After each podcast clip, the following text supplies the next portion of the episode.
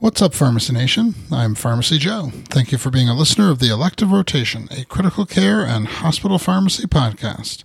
This is episode 744. In this episode, I'll discuss whether adding acetazolamide to loop diuretics improves the chance of successful decongestion in acute decompensated heart failure. I have all the evidence supporting today's show linked up in the show notes at pharmacyjoe.com slash episode 744. Monotherapy with carbonic anhydrase inhibitors in acute decompensated heart failure has not been studied in decades since the advent of loop diuretics supplanted carbonic anhydrase inhibitors as first line treatment. Since acetazolamide is a proximal tubule acting diuretic and sodium reabsorption in proximal tubules may be increased in patients who chronically take loop diuretic therapy or have decompensated heart failure, acetazolamide may be a particularly effective addition to standard loop diuretic therapy. Previous case reports and pilot studies have suggested a potential benefit of acetazolamide in combination with loop diuretics in the treatment of fluid overload and heart failure. To investigate the topic further, a randomized placebo controlled multi-center trial was recently published in the New England Journal of Medicine.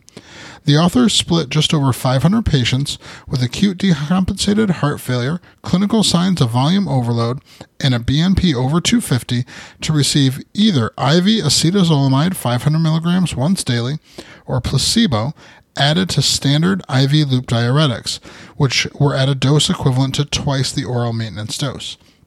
The primary endpoint was successful decongestion within three days after randomization.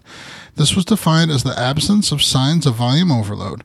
Successful decongestion occurred in 42.2% of the patients in the acetazolamide group and in just 30.5% of the patients in the placebo group.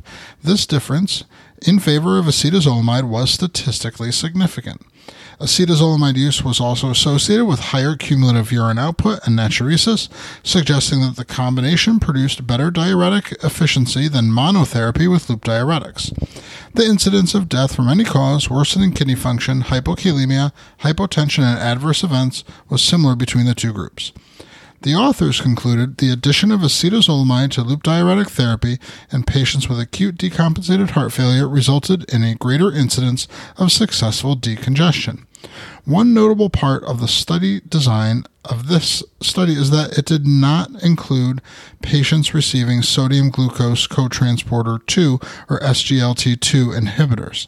This is likely because such medications were not widely used at the time the study was designed. However, SGLT2 inhibitors also work in the proximal tubule and application of these results to modern practice, where SGLT2 inhibitors are now part of usual care, presents an unknown that was not controlled for in the study.